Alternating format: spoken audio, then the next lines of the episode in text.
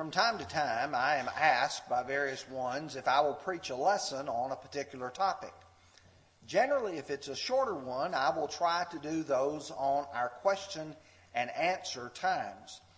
However, this was one that I felt deserved a whole lesson, and I was asked if I would address if judging was right or wrong.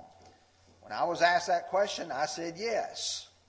And uh, most people would say, well, uh, explain a little bit more, and that's what we're going to do in our lesson tonight. Have you ever heard someone say, You have no right to judge me, you judgmental person? I've heard that more than once. And generally, what we will often respond is, Are you judging me for judging? Because if you're rebuking me and saying you're doing wrong by judging, you're doing exactly the same thing. And in that case, I'm not the hypocrite. You're the hypocrite in doing this. Or have you pointed out a sin that's in a person's life or more often in their friends or their family's life and result in the statement being made to you, the Bible says, judge not, that you be not judged. And I have heard that more often than not.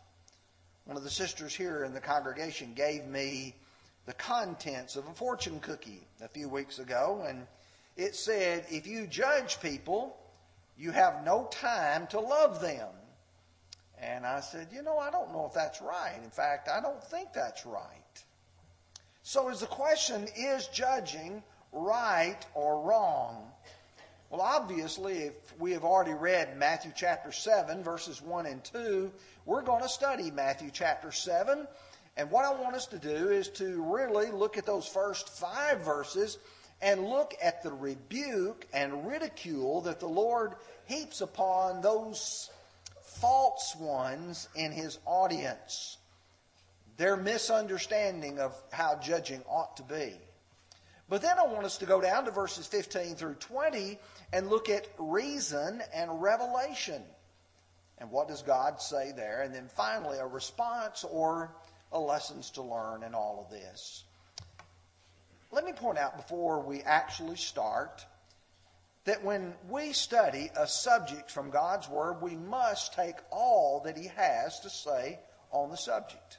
Let me give you a really good illustration. In fact, if you just back up a couple of chapters or so to Matthew chapter 4, you will, in the middle of the Lord's temptation by Satan, you will hear Satan quote scripture to Jesus.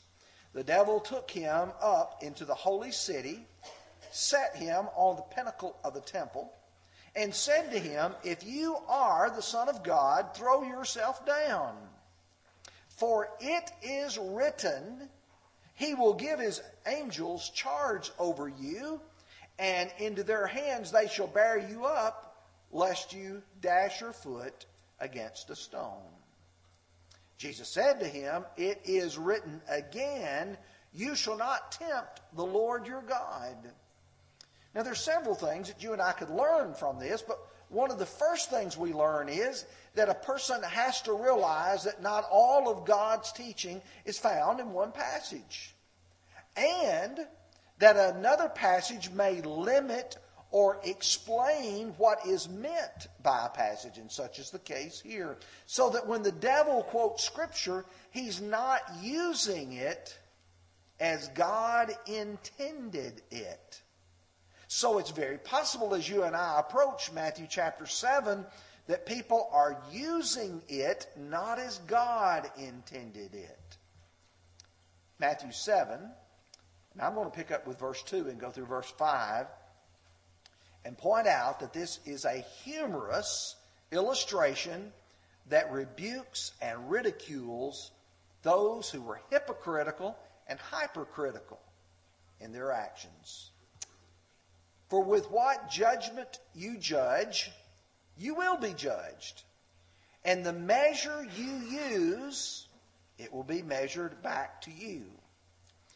And why do you look at the speck that is in your brother's eye, but do not consider the plank in your own eye?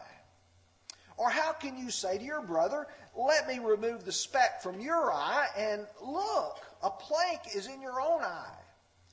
Hypocrite! First remove the plank from your own eye, and then you will see clearly to remove the speck from your brother's eye. You know that our Lord was reared as a carpenter.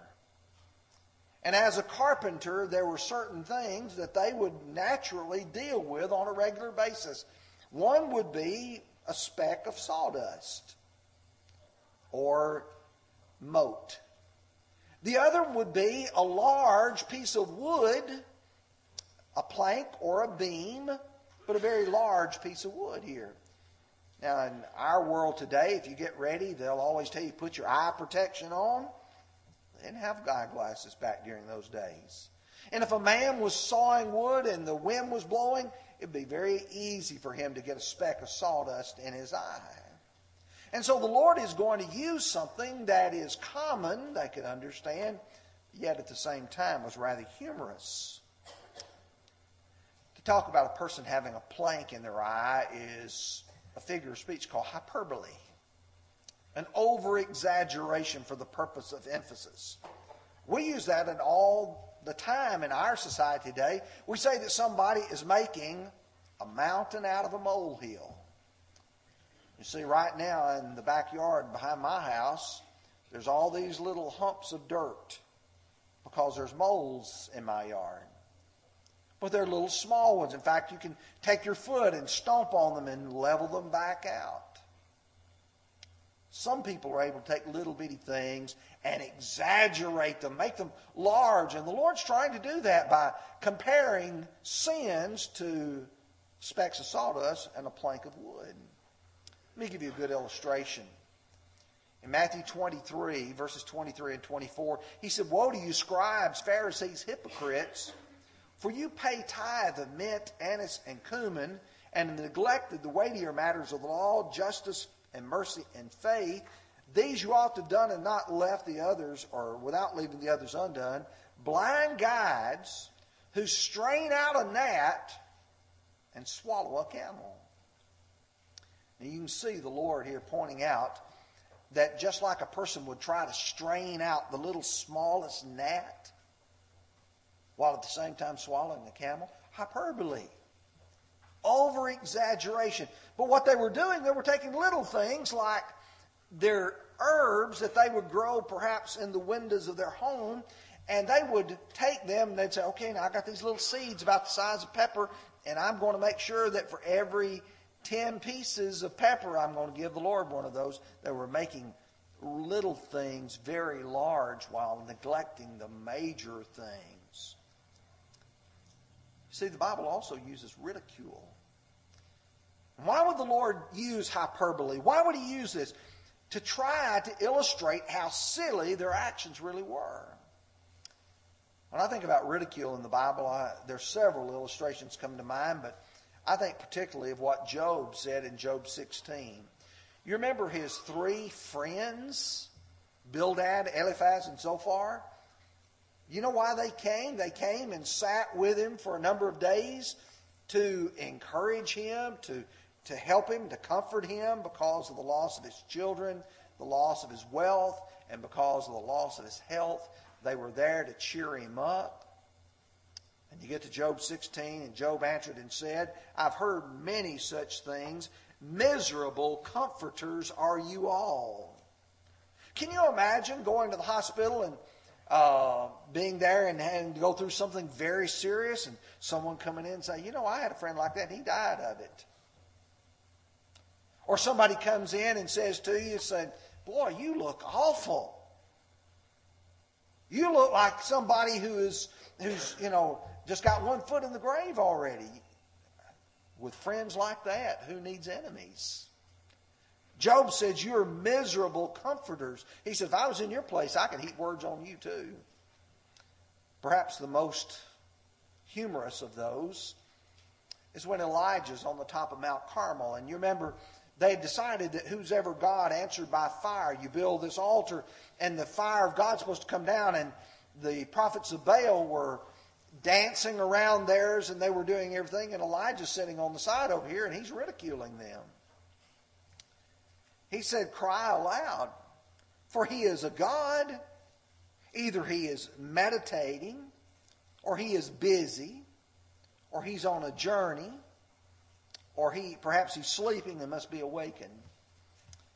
I remember the first time that Tim and I went to Israel. Our tour guide was talking about that when we were on top of Mount Carmel. He said, You do know what going on a journey means. Most of us think, Well, you, you've gone on. Said, That's a euphemism in Hebrew for you got to go to the bathroom. You see, Elijah was really ridiculing them. Maybe your God's in the bathroom and he needs to be called. But you see, here's the problem they're being hypocrites.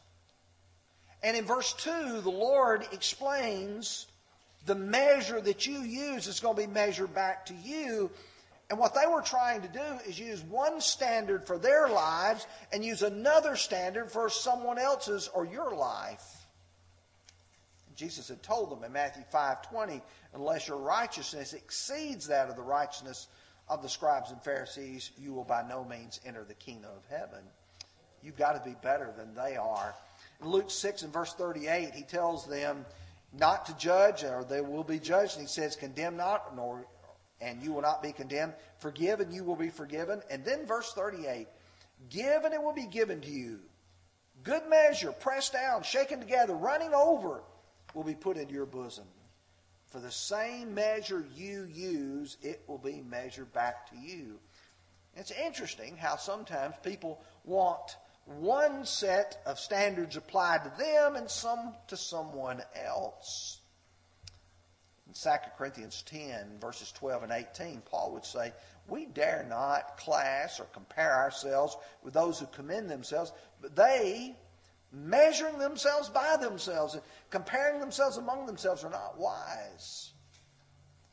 The truth is, if I'm always comparing myself to myself, you know how I'm going to come up? I'm just fine.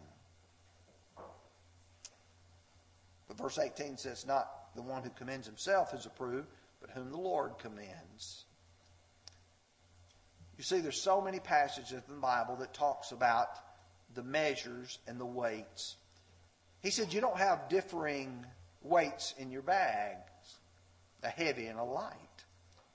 Diverse weights and diverse measures, they're both alike, an abomination of the Lord, Proverbs 20:10. People whose scales are not equal. You see, we, we want our set of standards for us, but not for someone else. And you see, you can illustrate it with the life of the Jews. Their view of the Gentiles was the Gentiles were just unholy, ungodly people who could never be acceptable to God.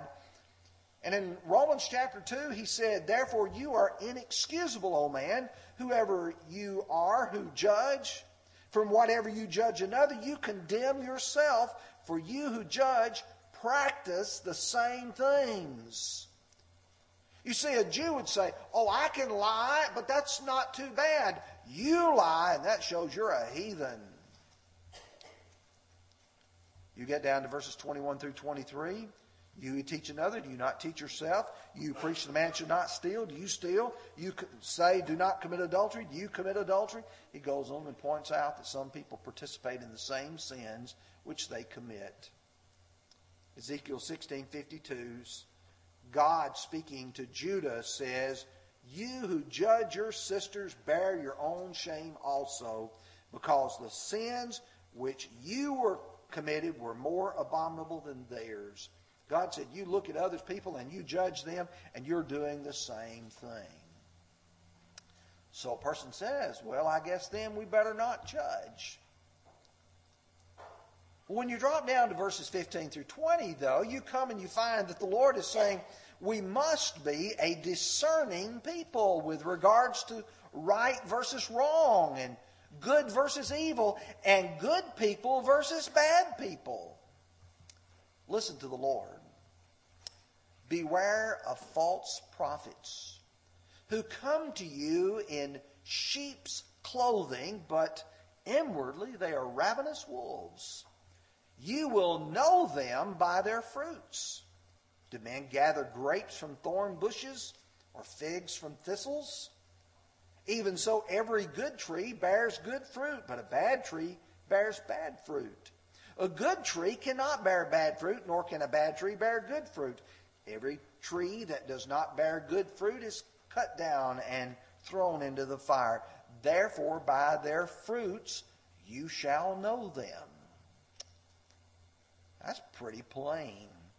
In fact, I'd suggest to you that's where the Lord corrects the possible misunderstanding of verses 1 through 5. If you could not discern whether a person's behavior or their teaching was false, how could you know a false teacher? If you could not be able to discern, or let's use this word, judge a man's actions, how could you ever correct someone who had sinned? Or even if you can't judge, how could you even correct it in yourself? You know, Galatians 6 and verse 1 says, If a man is overtaken in a trespass, you who are spiritual, restore such a one. If I can't judge, I can't tell whether or not a man is overtaken in a trespass.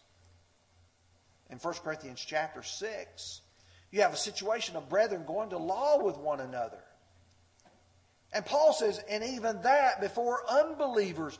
And then he rebukes them by saying, verse 2, Do you not know that the saints will judge the world, and that the world will be judged by you? Are you unworthy to judge the smallest matters?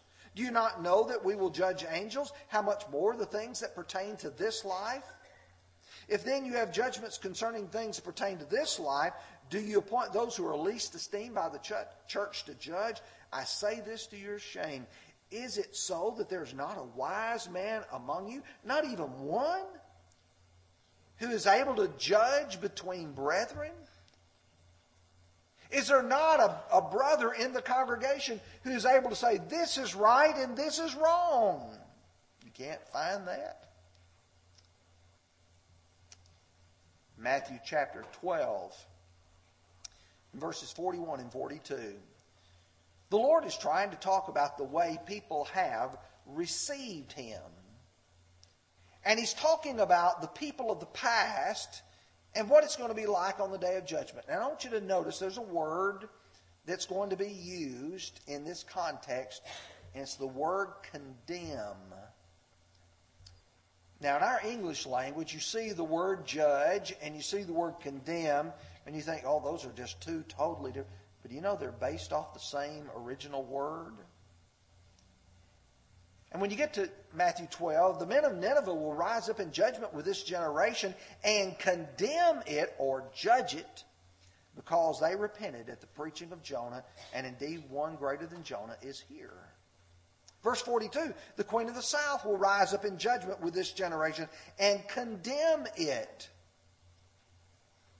because she came from the ends of the earth to hear the wisdom of Solomon, and indeed one greater than Solomon is here. Hebrews 11:7 By faith Noah being divinely warned of things not yet seen moved with godly fear prepared an ark for the saving of his household by which he condemned the world and became an heir of righteousness which is according to faith. You say, "Well, I'm starting to see that there is a time, there is a place for a person to be discerning, to be a judge with regards to things that are righteous. Well, I've got to step back for just a moment and say if I'm following Scripture, I'm reason and revelation, when is it that I am able to make righteous judgment? Whenever our judgment is based on prejudice or even insufficient evidence, then you and I are not doing it right. John 7 and verse 24, Jesus said, Do not judge according to appearance, but judge righteous judgment. Have you ever been guilty? I have. If someone walks into the assembly and you think, there's no substance to them.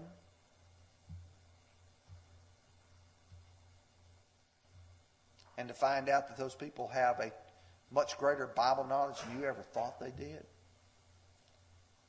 Have you ever looked at a person and say, they'll never believe? They'll never become a child of God, and then step back and say, here they come down the aisle. Or they were baptized last night. In Acts chapter 28, you remember Paul after his shipwreck, they were washed up on the shore and they were cold and they started to build a fire. But when Paul had gathered a bundle of sticks and laid them on the fire, a viper came out because of the heat and fastened onto his hand. So when the natives saw the creature hanging from his hand, they said to one another, No doubt this man is a murderer, whom, though he has escaped from the sea, yet justice not allow him to live. You see, they had judged him as a murderer. Then verse 5 it says, But he shook off the creature in the fire and suffered no harm. However, when they were expecting he would swell up or suddenly fall dead, but after they had looked for a long time and saw no harm come to him, they changed their mind and decided he was a god. Both of those were wrong. But you see, sometimes we judge on the basis of insufficient evidence. Sometimes we also put ourselves in God's place as the ultimate judge. You know, we look at people and we say that they're not worthy of life. In James 4, verse 11, he says, Do not speak evil of one another, brethren. He who speaks evil, or his brother, and judges his brother, speaks evil of the law and judges the law. But if you are a judge of the law and not a doer of the law, but a judge. Here's an interesting situation. When James is speaking about people who are judging the law, they're looking at their fellow man and they're saying, he's got to do this and he's got to do that. And I know God's law says this, but I think he needs to do this too. You remember Acts 5 when they were saying the man had to be circumcised and keep the law of Moses or he couldn't be saved? In doing that, they were actually judging God's law and saying God's law is not enough. Needs to be a little stricter than that. And then there's times when people judge God's law and say, you know, I believe that you've got to add a little to it. In Romans chapters 14 and 15, there was a real problem at Rome, as there were among many of the Gentile congregations, that there were people saying you can't eat certain meats. You remember what Paul said in 1 Timothy chapter 4? He said in the last days, you know, there's going to be uh, deceiving spirits and doctrines of demons. And he says, forbidding to marry and commanding to abstain from meats. And you get to Romans 14, and people are judging one another acceptable to God or not acceptable to God on personal choices. Chapter 14, verse 4. Who are you to judge another man's servant? To his own master he stands or falls. Indeed, he will be able to made to stand, for God is able to make him stand. Dropping down to verse 10. But why do you judge your brother, or why do you show contempt for your brother? And if you drop down, if you'll notice in verse 13, let's not judge one another anymore, or rather resolve this not to put a stumbling block or a cause to fall in our brother's way. Paul is talking about the eating of meats. I may look at this man and say, he's a nut. And I may say, I can do anything I want to do. But then I, I realize I'm not walking in love. I'm not actually concerned about his soul. I'm more concerned about myself. And I've judged him not worth as much as I am. And his soul not as important as my soul. You see, that's when I put myself in God's place and I start saying, this one's worth more than this one is. And this one over here is not worth as much. And James chapter 2 talks about that. In 1 Corinthians chapter 4, verses 3 through 5, the Corinthians were looking at Paul and they were judging him. And Paul says, But with me it's a very small thing that I should be judged by you or by a human court. In fact, I do not even judge myself, for I know nothing against myself yet. I'm not justified by this, but he who judges me is the Lord. Therefore, judge nothing before the time until the Lord comes, who will bring to light both the hidden things of darkness and reveal the counsels of the heart. You see what they were doing? They were judging Paul's motives. Here's a person out here who commits a sin. Well, he knew better than doing that. Well, I don't know where he knew better or not. In fact, that's not righteous judgment because I don't know all the facts in that. Well, let me offer about six different observations from this. Quite often we judge people harshly because we think it makes us look better. And it doesn't. It makes us look little, it makes us look petty. When we look at someone else and we see a sin in their life and we highlight it, it doesn't make us look better, it makes us look worse. Number two, we magnify the sins of others while we minimize our own. For instance, they committed a sin, but I made a mistake. We impugn the motives of other people to say they didn't do it with a righteous reason or with a, with a good intent. You think about the Apostle Paul. He said in Acts 23, verse 1, I've lived with a good conscience before God until this day. Someone had looked at Paul's life, they might have said, no, no, he couldn't have a good attitude or righteous desire to serve God. Number three, when it comes to the measure, we want justice for them and we want mercy for ourselves. I think it's interesting, Matthew 18. Jesus talks in a parable and he says, Then his master, after he had called him, said, You wicked servant, I forgave you all that debt because you begged me. Should you not have also had compassion on your fellow servant just as I had pity on you? We ought to treat people the way we ourselves want to be treated by God. Number four, one must first take care of his own spiritual situation before addressing the failures of others. That's a biblical principle that's found in numerous places.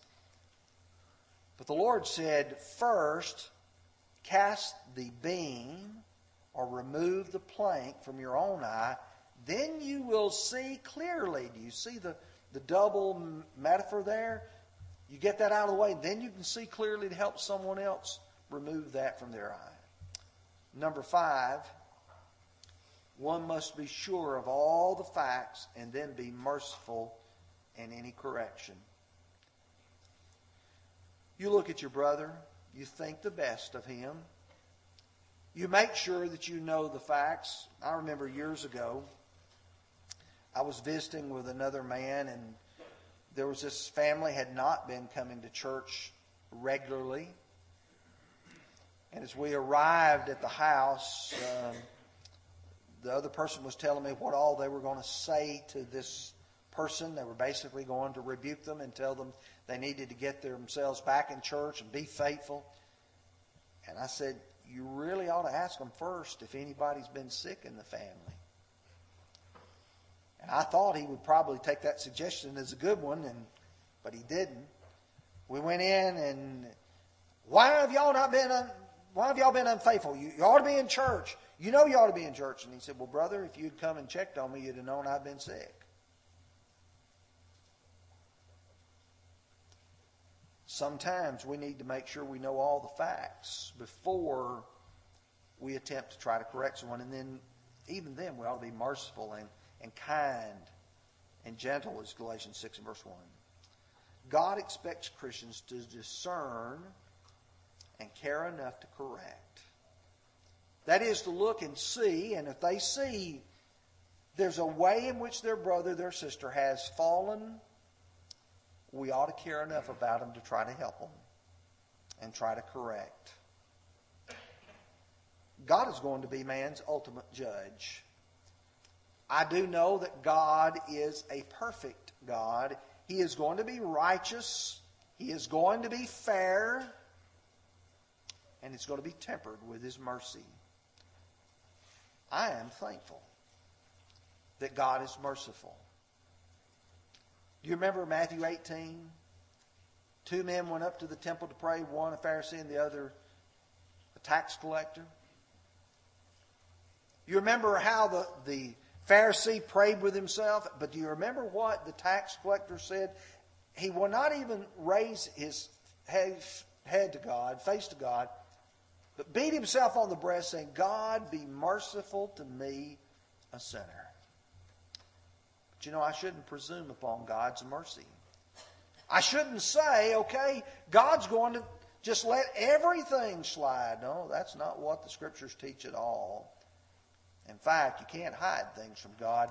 Ecclesiastes 12:14 said God will bring every work into judgment, including every secret thing, whether good or evil. I can imagine the day of judgment and how tense it's probably going to be for many of us as God rehearses our lives before us. And God exposes all of those things that have been wrong. And He, the perfect and ultimate judge, looks at our life. Seek forgiveness while willing to be forgiving toward others as well. Tonight, if you need to become a Christian, God loves you so much that He gave His only begotten Son for you, John 3 and verse 16. But He did that for those who would believe that Jesus is the Christ. Those who would repent of their sins, confess their faith in Him, and be baptized. Those were the Lord's commands, and in order to receive forgiveness, we must do what God tells us to do. If you're one of God's children and you look at your life and you say, you know what? I've judged everybody but myself. And I've looked at everybody else's needs but my own, and I recognize now I'm the one who needs to correct things in my life. What a wonderful privilege we have. So if you need to respond, please come while we sing together this song.